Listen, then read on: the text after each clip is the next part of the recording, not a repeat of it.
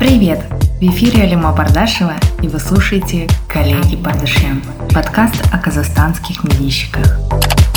Это первый и пока что единственный в Казахстане подкаст, посвященный профессии журналистов.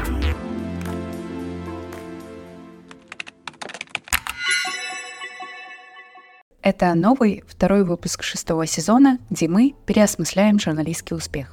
С гостями этого сезона мы говорим о том, чего можно достичь в нашей сфере и какая обратная сторона есть у этой медали.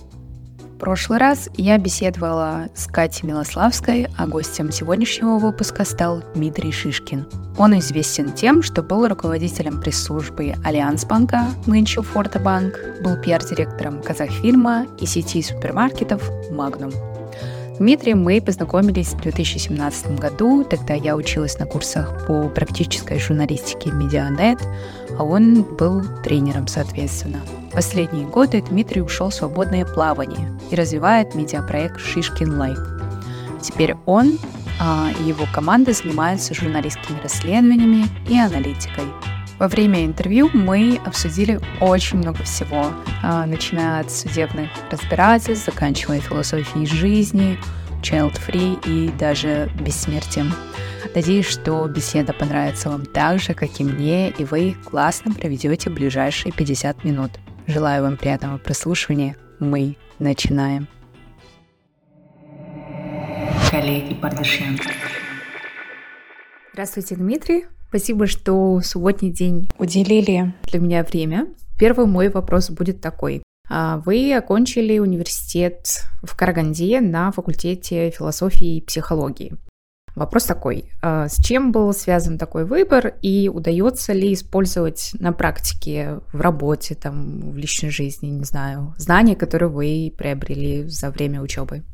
Здравствуйте, Алима.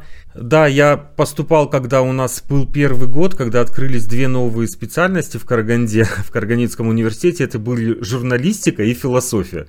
И я увидел это только на стенде, когда пришел сдавать документы, и растерялся, повернулся, ушел. Посовещался дома и вернулся, потому что мне хотелось и туда, и туда. Потом посовещался с мамой, а мама у меня филолог по образованию. Все-таки мы пришли к выводу, что более широкая профессия, философия либо филология, она дает лучшее образование все-таки, потому что журналистика – это ремесло.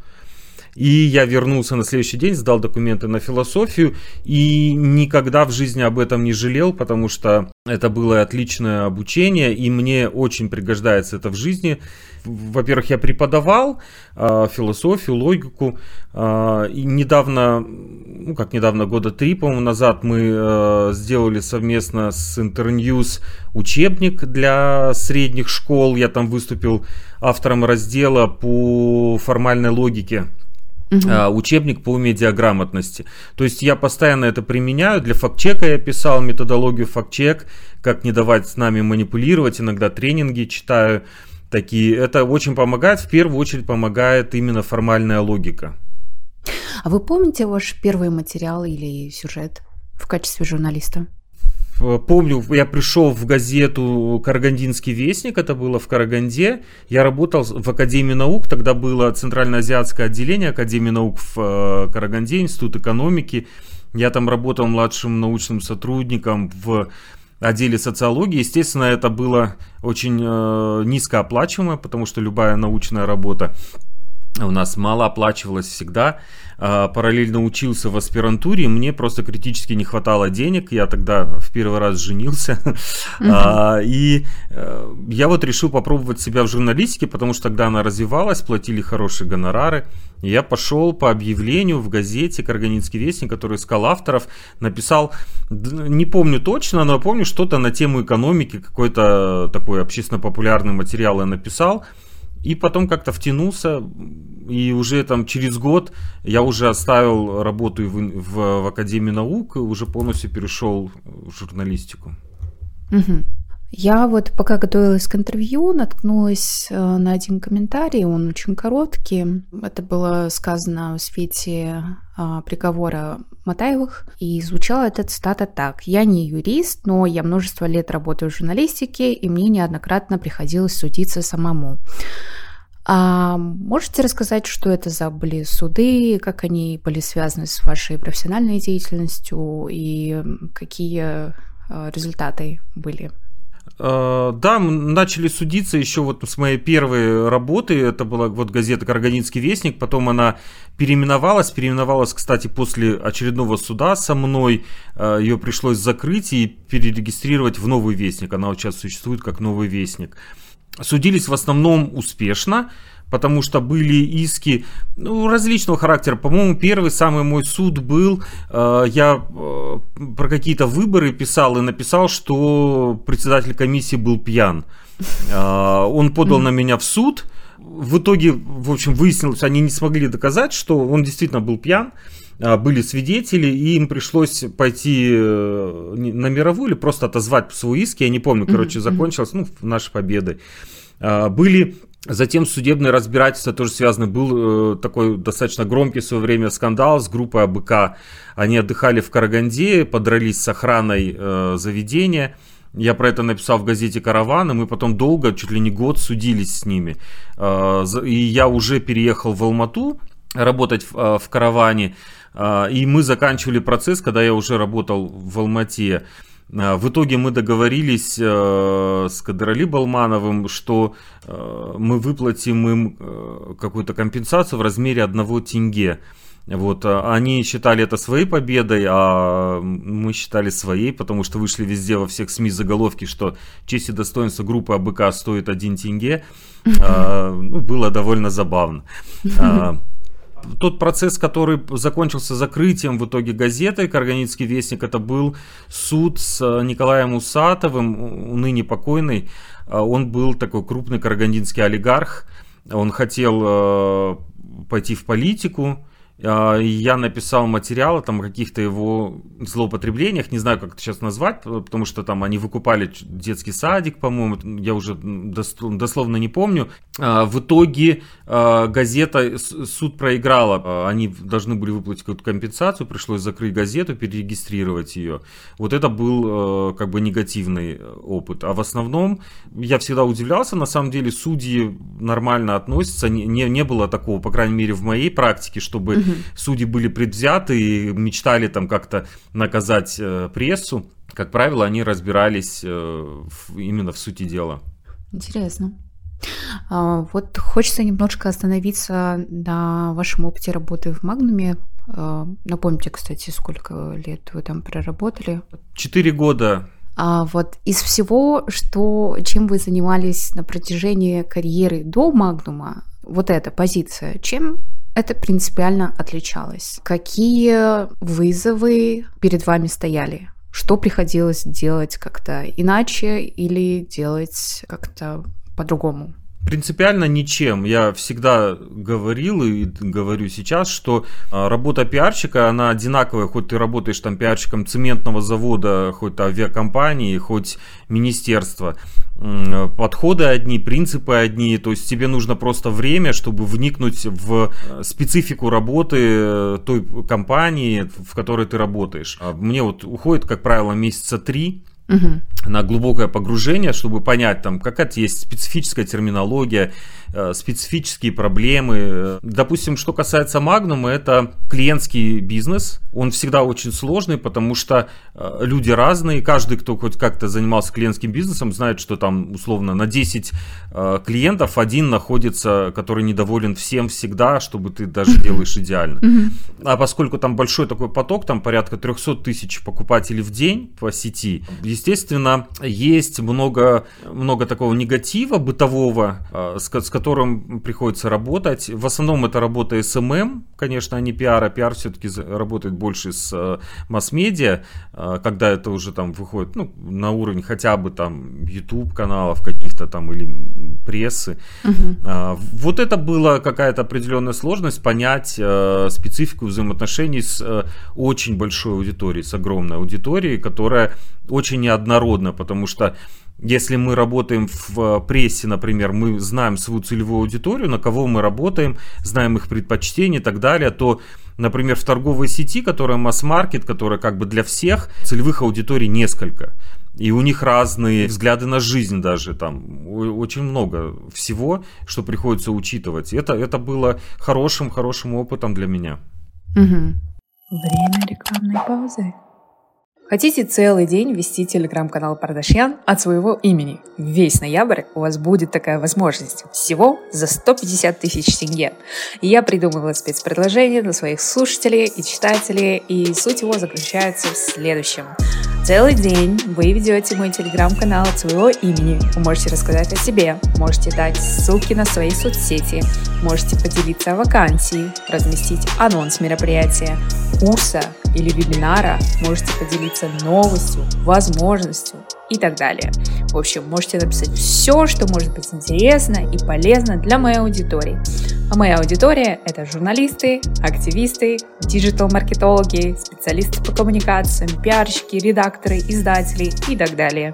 Если вас заинтересовало предложение и вы хотите узнать больше, напишите мне в Telegram через ник @apardashyan английскими буквами. Активную ссылку на свой Telegram я оставлю в описании к этому выпуску. Расскажите, чем занимается пиар-директор и какие инструменты он использует в своей работе на примере своего опыта работы в Магнуме и как выглядит его рабочая рутина. Это какой-то такой прям супер глобальный вопрос. Цель любого пиарщика, что формировать положительный имидж компании, да, который будет влиять в целом на создание репутации компании, там, либо лица какого-то. Тут такая общая фраза, я не знаю, потому что туда, естественно, очень много всего входит. На самом деле пиарщик занимается же практически всем. Я первое время, когда я туда пришел, там не было, например, департамента по работе с клиентами, он позже появился, многое появлялось там с подачи нашей, например. Когда мы говорили, что нужно каждому клиенту особый подход, я сам ездил на какие-то переговоры с какими-то клиентами, которые там попали в какую-то там неприятную ситуацию и так далее. То есть много работы, которая кажется непрофильная для пиарщика, но приходилось ее делать, потому что ты, когда болеешь душой за имидж компании, за репутацию компании, ты вкладываешься везде. Мы очень сделали хорошую инициативу, за нами последовало множество торговых сетей по постепенному отказу от пластиковых пакетов, потому что я помню, когда я пришел еще в Magnum, я видел эти пакеты везде, они летали по улице, они были вокруг всех мусорок, то есть огромное количество. Выяснилось там, что раздается бесплатно огромное количество пакетов, люди берут избыточно. Люди набирают там 6 пакетов на 6 каких-то товаров, плюс еще забирают с собой пачку пакетов. То есть избыточное потребление, которое развращает людей и заставляет также относиться не как к товару, к этому пакету, а как к чему-то там бесплатному, который можно разбрасывать там на природе, на улице. Ужасное отношение, ужасно бросалось в глаза, что вот этот мусор пластиковый, он часто брендирован компанией. Мы заключили меморандум с Министерством экологии, изучили мировой опыт и пришли к выводу, что отказаться поэтапно от пластика можно только введя плату за него. То есть человек, когда платит за любой товар, даже копейки, стали продавать их по 5 тенге эти пакеты, и потребление сократилось сразу же более чем на 60%. То есть люди просто стали считать. У человека чек на 10-20 тысяч, из них на пакеты приходится 100 тенге, там абсолютно незначительная часть, но человек приучен так, что он считает даже эти деньги, он понимает, что ему избыточное количество пакетов не нужно.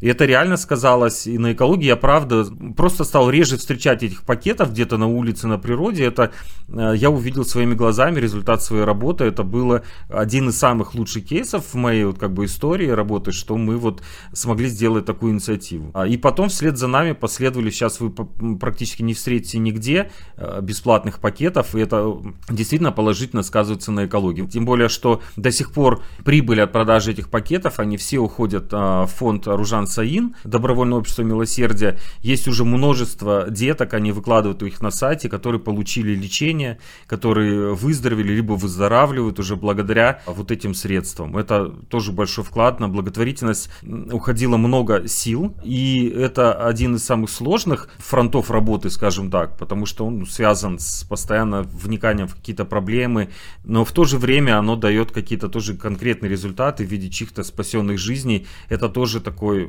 отпечаток, который со мной остался благодаря Магдуму в моей истории. Хорошо, вы рассказали, но вы не ответили на мой вопрос, я сформулирую иначе. Предположим, гипотетически вы открываете ноут и представим, что это рабочий день в Магнуме. Что вы видели в своем календаре, как это выглядело? И с какими инструментами вы работали? То есть какие-то сервисы? Что это было? Ну, разумеется, день начинается с просмотра дайджеста СМИ везде, где есть упоминание компании. Ага. У нас есть несколько компаний, которые предоставляют такие услуги. Мы вот на одну из них подписаны были. Ты каждое утро там получаешь отчет, упоминания в соцсетях, упоминания в СМИ. Ты изучаешь, что где написали, там, не дай бог, где-то что-то, какая-то ситуация кризисная, либо близкая к кризису, тебе нужно ее купировать. То есть нужно вовремя отреагировать. Угу. Ты занимаешься обзвоном, там, обходом коллег, каких-то там директоров департаментов, чтобы узнать, нет ли у них каких-то проблем, нет ли какого-то конфликта с кем-то, чтобы ты должен постоянно контролировать, руку на пульсе держать, чтобы не было негатива о компании. И исправлять это лучше, естественно, в зародыше, чтобы не дать разрастись какому-то кризису. И это роль пиарщика, потому что многие это в многих компаниях это недооценивают, считают, что пиарщик это такой человек, который прикреплен к ноутбуку и должен писать хвалебные статьи или там комментарии. Это не так. Роль пиарщика в первую очередь не допустить кризисной ситуации. Если возникла кризисная ситуация, ты должен выйти из нее с минимумом потерь для компании, с максимумом приобретений, потому что любой кризис, даже негативной какой-то коннотации компании, это все равно возможности, потому что возможность рассказать о чем-то хорошем в компании, потому что борьба с негативом в пиаре, в государственной какой-то пропаганде. И когда она начинает строиться на опровержениях, я не такой и прочее, это не приносит никакого эффекта. Борьба с негативом – это только генерация позитива, многократно большая, потому что негатив гораздо лучше потребляется аудиторией, условно в 10 раз. Хорошо. Вот когда происходили январские события, я помню, что несколько магазинов Магнума были ограблены. Давайте составим портрет мародера, исходя из того, что вы, во-первых, в этом варились, вы в курсе всей ситуации. Какой это человек, какое у него образование, где он работает, чем он живет, какие у него ценности? Давайте поразмышляем. Первые магазины, которые были ограблены, это шла толпа. И сейчас я сразу вижу много защитников, может быть, людей, которые просто искренне не понимают ситуацию. Толпа 5 числа уже днем, она еще пока не было серьезных столкновений с полицией, там уже было огромное количество людей, заточенных именно на грабежи. Потому что они два первых наших магазина ограбили до начала не то что там стрельбы, а даже серьезных столкновений с полицией.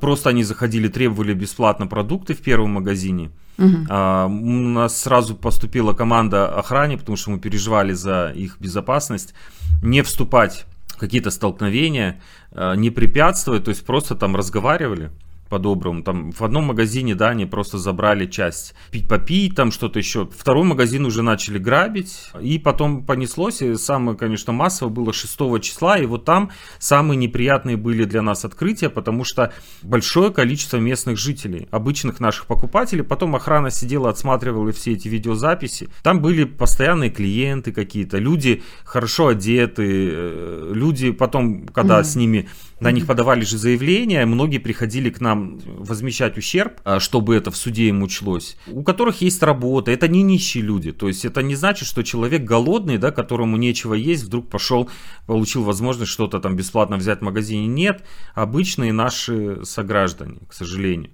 В основном схема была такая по этим грабежам, сначала заезжали реальные бандиты, у которых была цель кассовые аппараты, то есть им нужна была наличность, они взламывали, вырезали эти защитные жалюзи, взламывали кассовые аппараты, там, где остались деньги, если не успели инкассировать, они там забирали деньги, и все оставляли открытыми магазины, и после этого туда уже шла толпа, кому, кто придется, что называется.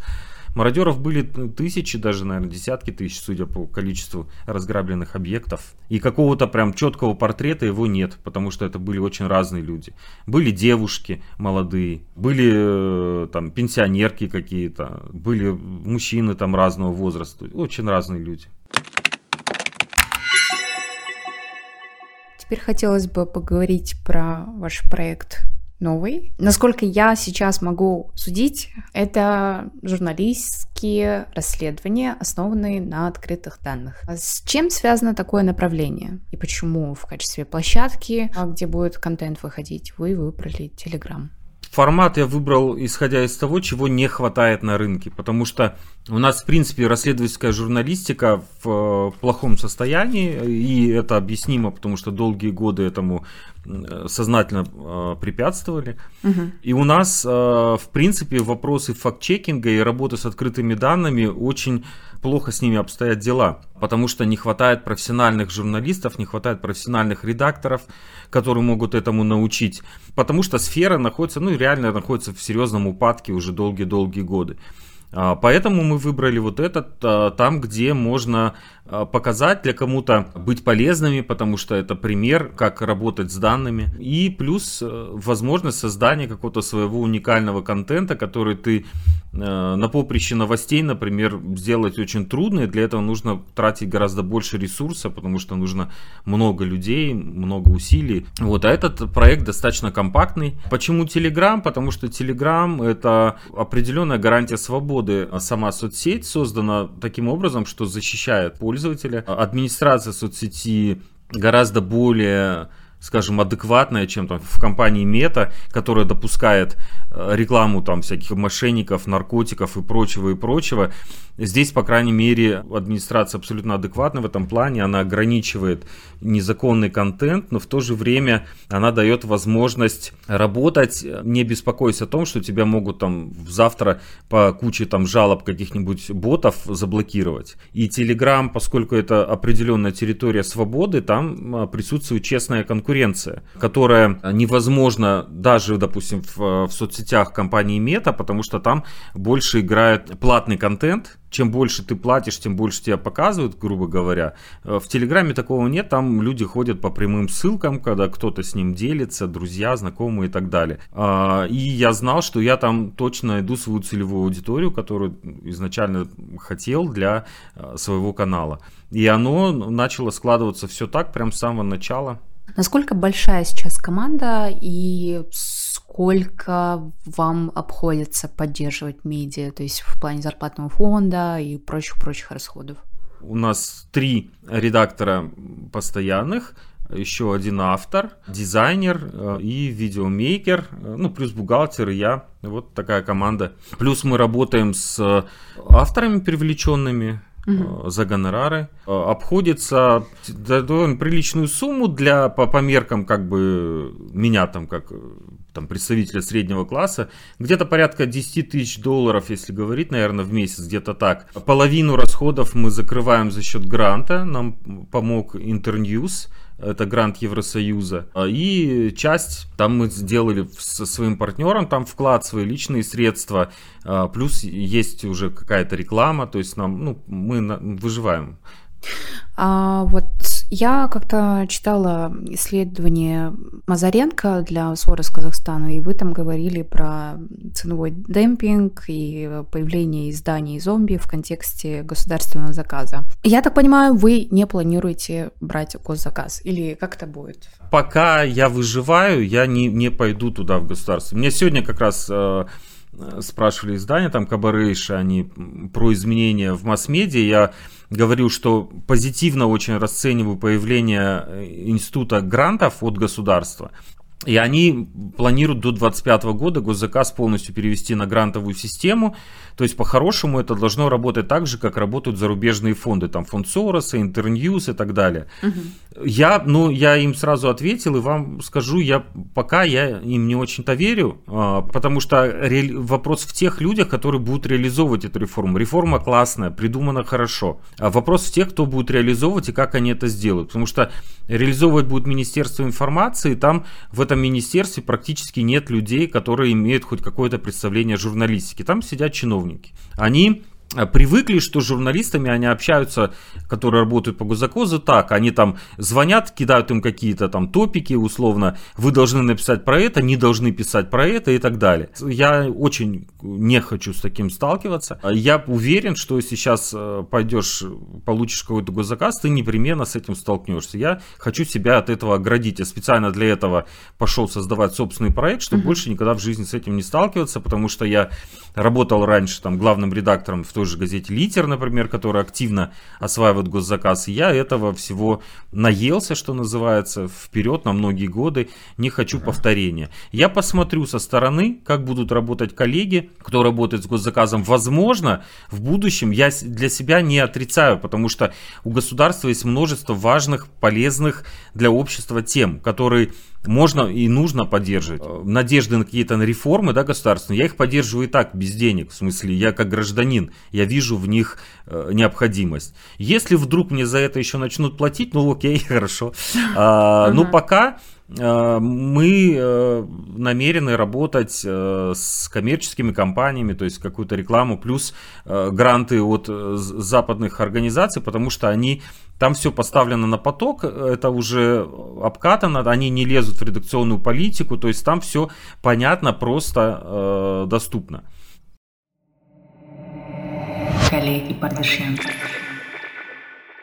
Я как-то наткнулась на вашу колонку, где вы писали про то, что Назарбаев назвал войну войной, и в подзаголовке вы написали так: «Для того, чтобы что-то начало меняться, нужно сказать о проблеме вслух». Давайте развернем вот этот подзаголовок, ваше утверждение, в сторону обозначения проблемы казахстанской журналистики. Не Назарбаев, Тукаев сказал. Тукаев, да. Да. Проблемы казахстанской журналистики. Первое, я считаю, она в основе лежит. Проблема финансов, потому что это в основе любой коммерческой какой-то деятельности, это финансы, очень важный момент. Нельзя думать, что кто-то может на одном энтузиазме долго протянуть. Нужно всем кормить свои семьи и так далее. Проблема финансов возникла отчасти намеренно, создана была государством. Они в противовес создали систему госзаказа, на которой работает множество СМИ, и государство благодаря этому их контролирует. А частные СМИ выживают еле-еле. Рынок рекламы очень небольшой у нас. На рекламу тратится у нас, я как-то считал, где-то в 30-40 раз меньше, чем в России, при том, что экономика у нас всего в 10 раз меньше, чем у России. То есть даже в той же России просто бизнес, там квази-госбизнес тратит на рекламу, вот в процентном соотношении делает с нами, в 3-4 раза больше. То есть, естественно, наши медиа беднее, естественно, они хуже, потому что, когда ты бедный, ты не можешь нанять хорошего специалиста, не можешь купить хорошую технику и так далее. То есть, это большая комплексная проблема. Она усугублена еще тем, что у нас слишком много СМИ, вот не удивляйтесь, именно так. У нас СМИ на душу населения чересчур много, и это достигается за счет чего? За счет того, что государство кормит абсолютно бесполезные, абсолютно никому не нужные массовые вот эти вот государственные СМИ, либо которые сидят на госзаказе. Я считаю, что государственные СМИ максимально должны быть закрыты, типа районных газет, они вообще давно никому не нужны. Это кормушки для там каких-то местных акимов, их родственников и прочего. Оставить достаточно в государстве одно там семейство телеканалов, то есть, допустим, для нас семейство Хабар и Казахстан это слишком много. Их слишком много, этих каналов они наплодили, которые дают плохой контент, которые собирают малые рейтинги, и это все обходится в миллиарды тенге. Нужно минимизировать там 5-6 каналов там, государственных, один там по культуре, один детский, один спортивный, один или два там общественно-политических, все. Потом нужно закрыть массово все газеты эти, районные и прочие, то есть оставить по Одной-две газеты там республиканские, да, там на русском, на казахском языке и в областных центрах. Этого вполне достаточно, чтобы публиковать государственные вот эти документы, которые нужно публиковать в прессе, публиковать там тендерные какие-то документы и прочее. И то массово их переводить в интернет постепенно, потому что на бумагу, на печать, на типографию тратится слишком много денег, и это все уходит просто на растопку печей у жителей. Это сокращение массовое количества СМИ уже заметно изменит ситуацию на рынке рекламном, потому что будет больше конкуренция среди меньшего количества СМИ, они смогут зарабатывать больше денег, чтобы создавать более качественный контент, лучше платить сотрудникам, привлекать более профессиональных людей. Это такая глобальная экономическая проблема, плюс есть проблемы, которые складывались системные, да, политические.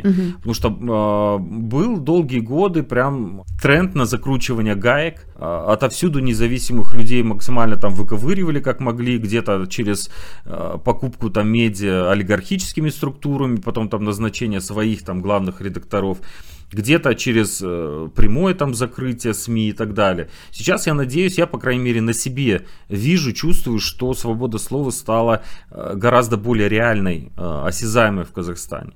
Я это вижу просто на своем примере.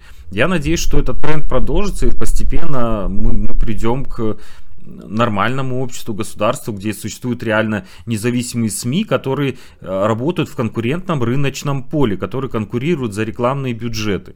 Вот две основные проблемы: денежная и проблема, которая была, я надеюсь, на которой искореняется, политического вот желания искоренить весь контент свободный. Но мысль про сокращение количества СМИ звучит очень, очень даже свежо. Это интересно. Смотрите, вот вы когда-то работали в «Караване», в «Комсомольской правде», в издании «Позиция КZ». Сейчас, может быть, в свое время, когда вы там работали, эти издания качали, были классными. Но сейчас, откровенно говоря, контент желает оставлять лучшего вот за рубежом. Издания существуют десятилетиями, при этом они как вино, то есть только улучшаются. Но вот в перечисленных изданиях история получилась совсем другой. Почему у нас в Казахстане СМИ бронзовеют? Почему так происходит, как вы думаете? Потому что нет рыночных условий для медиа. На Западе эти издания там, с многодесятилетней историей, там, условный там, Guardian, там, Financial Times, это большие коммерческие предприятия. Они существуют так же, как какие-то бренды, да, крупные, там, условно, Adidas, Mercedes, там.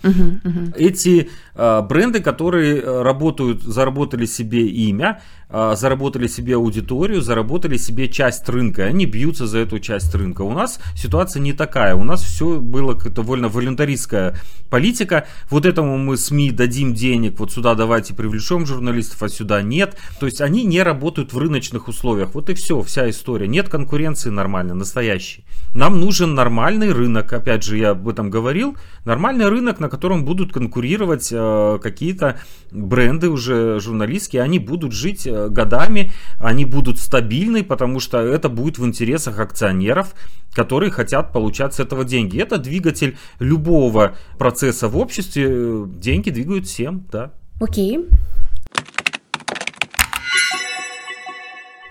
Теперь хотелось бы совсем немножко пройтись по вас, скажем так, как в качестве писателя. Значит, ваша первая литературная работа – это роман «Восстание». Да? Просто поделитесь, каково это быть изданным впервые, что вообще, какие мысли в голове бывают, как это в плане процесса издательского выглядело, расскажите, очень интересно. Ну, я, к сожалению, давно уже несколько лет этим не занимаюсь литературой, хотя мне очень хочется, но для этого должно много там условий совпасть. В первую очередь проблема в том, что у нас в Казахстане как такового издательского рынка вообще нет.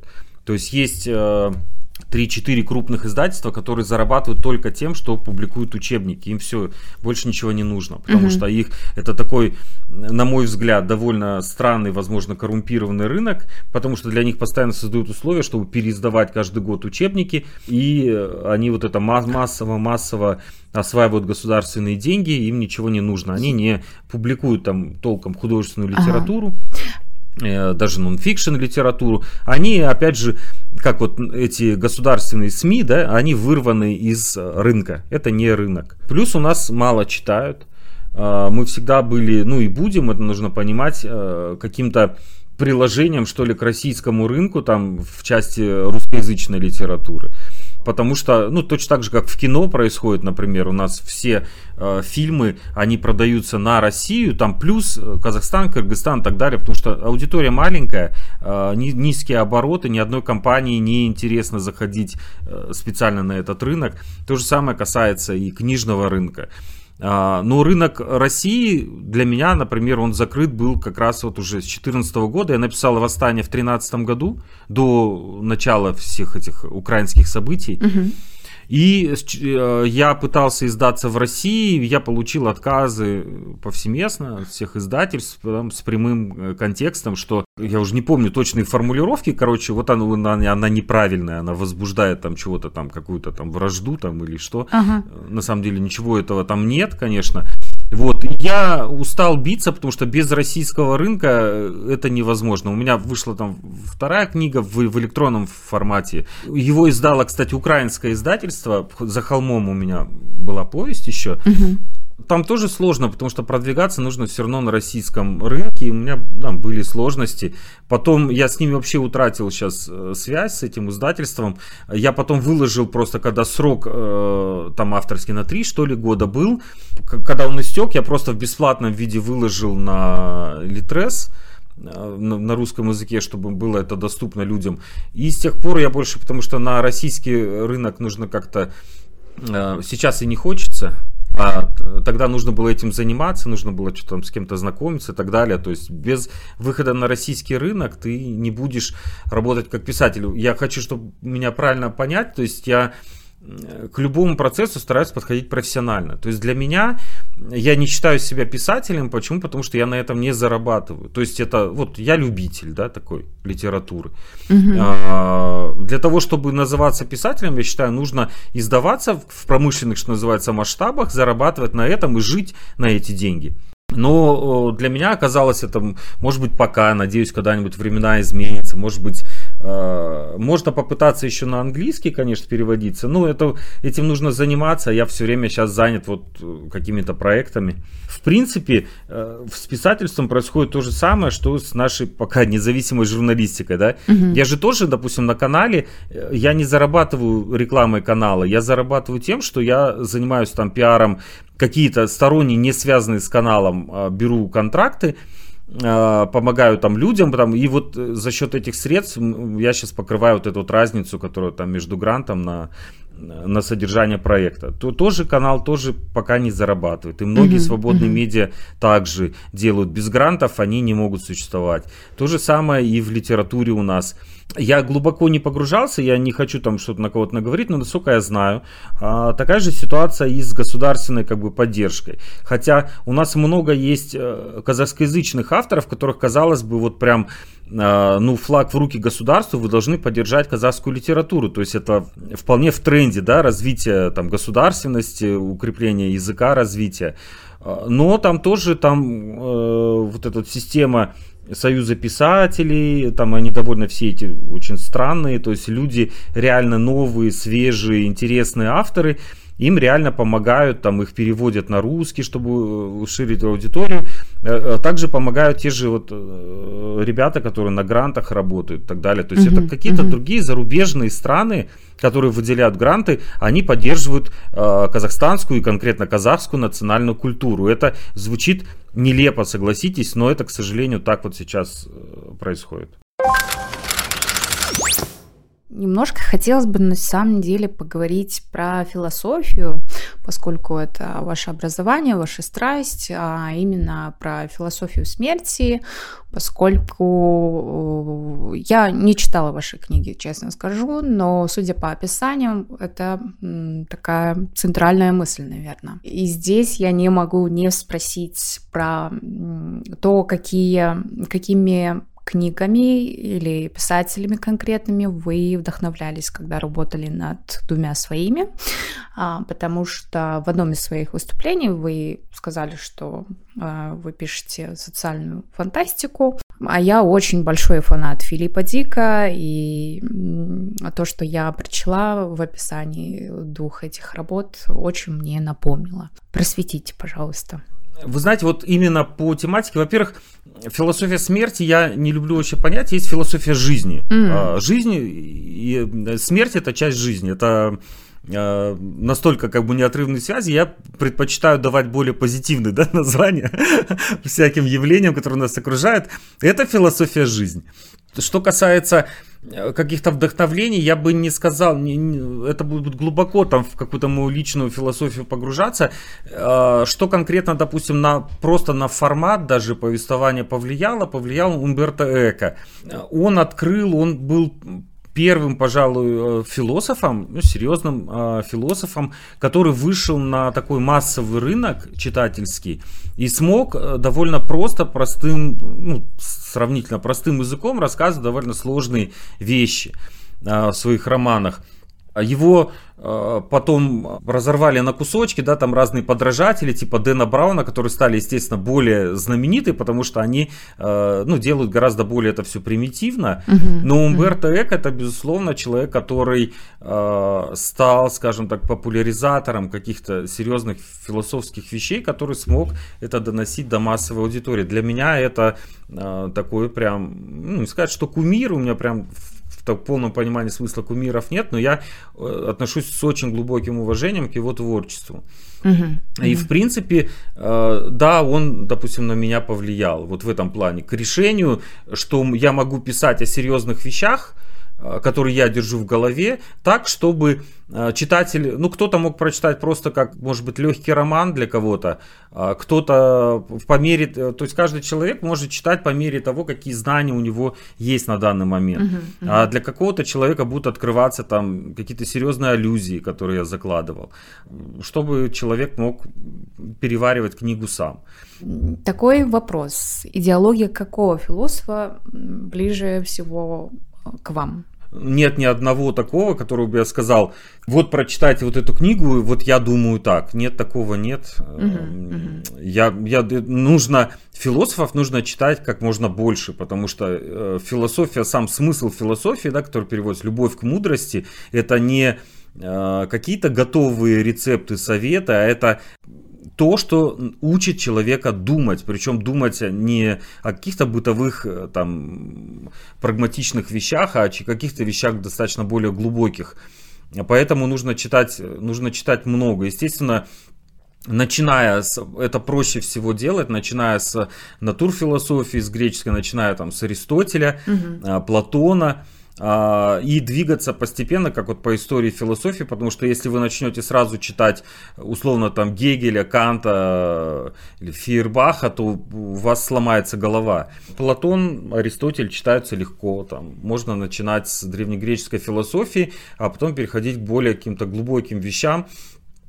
Очень легко читается Ницше, но для того, чтобы читать Ницше и понимать, что он говорит, мне кажется, нужно тоже все равно подготовиться.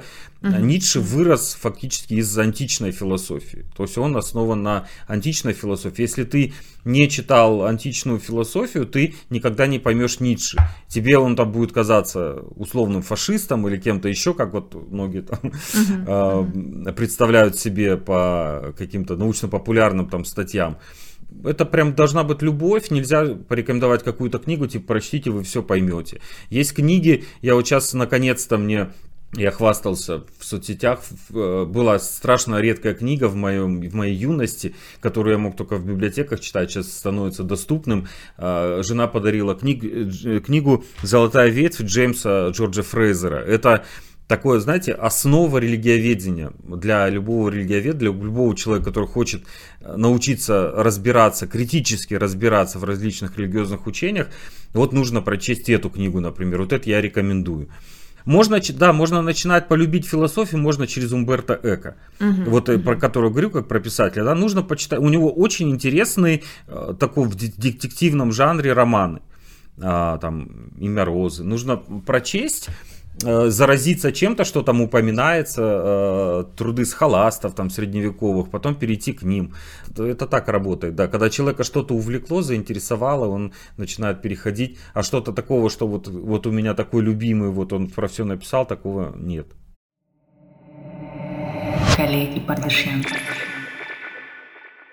Скорее всего, вы знаете, что в Esquire есть такая рубрика «Мысли», где визуально графический дизайнер как бы срисовывает с лица человека такой некий образ, и голова этого человека разбивается на множество кусочков, и в этом материале рассказывается, чем занята голова какого-то человека. Да? Давайте предположим, что как будто бы я сейчас собираюсь писать такой материал, и я бы у вас спросила, сколько процентов занимает там работа, сколько процентов семья, сколько процентов там какие-то философские мысли, сколько процентов какие-то проблемы. Вот вы можете обрисовать свою голову и попытаться как-то разбить это на проценты. Семья у меня занимает неоправданно мало времени, потому что нужно больше посвящать семье и мыслей, времени вообще. У меня как-то, я не знаю, все разом. У меня идет там боль за ту ситуацию, которая в Украине, за будущее России, потому что это разрушает Россию, в том числе, а Украину, может быть, наоборот, укрепляет. Боль за культуру общую, общего пространства там бывшего, не знаю, Союза, бывшей Российской империи, можно сказать, то есть потому что нас все равно очень многое связывает, не только язык русский. Мысли постоянно текущие про работу, потому что я постоянно обдумываю темы, которые можно будет в будущем сделать, и обдумываю то, что там мне уже прислали, допустим, девочки наши, авторы, все ли там, что нужно перепроверить и так далее. То есть я не знаю, какой-то рой мыслей постоянно, я по процентам, мне сложно. Ну, работа, безусловно, занимает очень много места, наверное, 50% работа точно занимает, и все остальное как-то там делится. На мысли какие-то там глубокие, знаете, философии, там что, как у Канта, да, две вещи волнуют меня, звездное небо и внутренний мир внутри нас. Про меня это будет неправдой, потому что я могу думать об этом только если, может быть, выберусь как-то там на природу, посмотрю на звезды, что-то на меня нахлынет. Либо в контексте чего-то я читаю, когда что-то, я там вспоминаю, допустим, какого-нибудь, может быть, философа, который про это писал, там могу отвлечься, могу что-то забыть, допустим, полезть в интернет, там что-то напомнить, тогда я переключаюсь мыслями. В основном, работа занимает большинство времени. Я посмотрела ваше выступление на TEDx Алматы про зачем, нужно ли человечеству бессмертие. И в связи с этим у меня возникло два вопроса. Сколько лет вы бы хотели прожить? И что вы думаете о том, что все больше людей... может быть, это мои личные ощущения, поправьте, если это так, все больше людей как будто бы стремятся стать child-free, то есть в моем окружении становится все больше людей, которые говорят, что все, я не хочу детей, я не хочу там семью и так далее. Я не знаю насчет child-free. Я могу сказать за себя, что я достаточно поздно, наверное, созрел к осознанному желанию иметь детей. Причем это даже произошло позже, чем у меня родился сын, первый ребенок. То есть я тогда даже морально, понимаю, был не готов. Я не могу что-то объяснить. Это вряд ли инфантилизм какой-то, потому что можно легко навешивать ярлыки, но я себя вспоминаю, нет, не было никакого инфантилизма у меня. У меня была какая-то увлеченность чрезмерная, может быть, карьерой, работой. И просто не особо некогда было об этом подумать, потому что это ведь осознанный выбор, к которому человек должен идти, он должен думать об этом. А у нас получается часто либо люди просто как вот они воспитываются в традиционных ценностях, это просто надо, человек понимает, там, девушке надо выйти замуж, надо родить ребенка, там, просто надо, а осознанного выбора нет, и потому что часто там, ну, реально получается плохое воспитание в семье, плохая мать, там, плохой отец, потому что они просто были не готовы. Я не знаю, я на эту тематику особо не думаю, не специалист, прямо скажем. Есть люди, которые прям занимаются же этой репродуктивной тематикой, психологией и так далее, то есть, которые могли бы дать рекомендации, может быть, государству как-то, может быть, это нужно заводить, там, начиная со школьной программы. Для меня, что по поводу там количества прожитых лет, я не знаю. Для меня, знаете, очень важно, я смотрю, для меня очень такой интересный пример, это Познер Владимир. Человек, там, ему за 80, да, у него очень свежий, острый ум. Вот это для меня главное. О, да. То есть я боюсь не старости, я боюсь деменции, боюсь угасания умственных возможностей, способностей. Я не хочу оказаться человеком, который не совсем понимает, что вокруг него происходит. Для меня вот это важно. Сохранять там до последних дней ясность ума. Вот это главное. Со временем как-то об этом, наверное, думать. Как-то медицина современная, наверное, даст какие-то рекомендации, как это делать. Я хочу видеть, как мои дети выросли, встали на ноги. У меня сыну уже 20 лет, а дочь у меня вот маленькая, ей всего 1 год и 8. Так что у меня такой большой очень промежуток между детьми. Я хочу вот на обоих смотреть, как они растут, как, чтобы я был уверен, что они сформировались то уже полностью как люди, что у них все в порядке. Там. И в завершение последний вопрос я бы хотела построить на цитате из «Алисы в Зазеркалье», как вы когда-то это сделали в одном из своих выступлений. А фраза, значит, звучит так. «Приходится бежать со всех ног, чтобы только остаться на том же месте, а чтобы попасть в другое место, нужно бежать вдвое быстрее». Вопрос такой, а как вы думаете, успеваете ли вы жить сейчас и удается ли найти баланс между вашей личной жизнью, семьей, работой, проектами, контрактами, да, о которых вы упомянули, публичной сферой, Фейсбуком и всеми-всеми остальными аспектами вашей жизни? То есть приходится ли вам бежать вдвое быстрее или как это ощущается? Я когда начинаю бежать вдвое быстрее, выясняется, что нужно бежать вчетверо быстрее. По мере того, как ты что-то начинаешь делать, что-то у тебя получается, у тебя появляется еще больше планов. Я, допустим, меня вот гнетет что я мало времени уделяю семье. Да, я себе...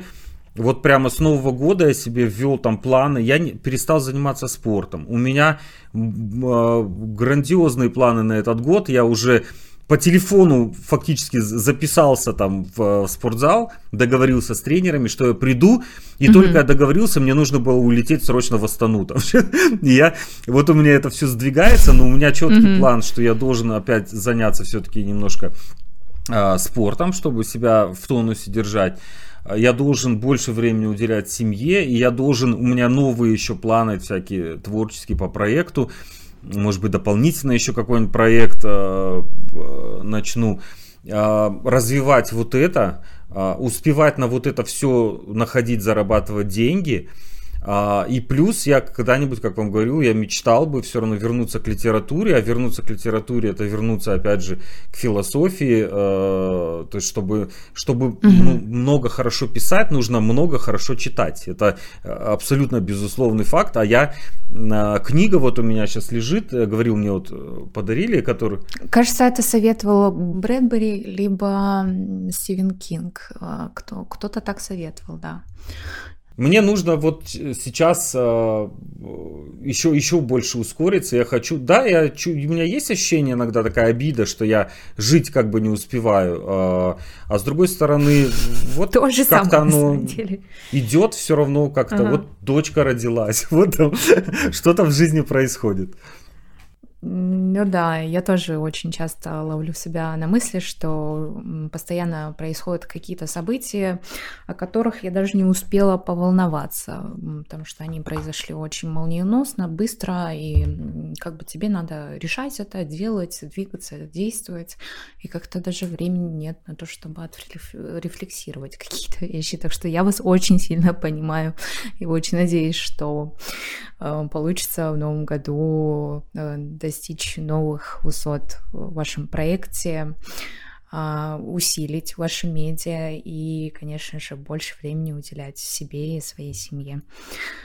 Вот. Спасибо. Спасибо большое. На этом мы заканчиваем беседу. Спасибо большое, что уделили мне время. Все, пока-пока. Спасибо, до свидания. И на этой ноте мы завершаем наш выпуск. Спасибо, что дослушали до конца. С вами был Дмитрий Шишкин и я, ведущая подкаста Алима Бардашева. Хочу напомнить, что ваши отзывы в подкаст-платформах, оценки и отметки в соцсетях и любая другая реакция помогает в продвижении подкаста и очень-очень сильно поднимает мне настроение. Буду очень признательна и благодарна вашей обратной связи.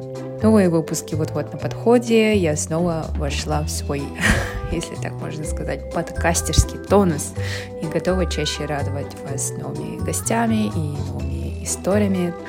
Коллеги Пардашьян выходит в Apple подкастах, Google подкастах, Spotify, Яндекс.Музыке и на многих других сервисах. Подписывайтесь там, где вам удобно. На этом мы с вами прощаемся. Услышимся скоро.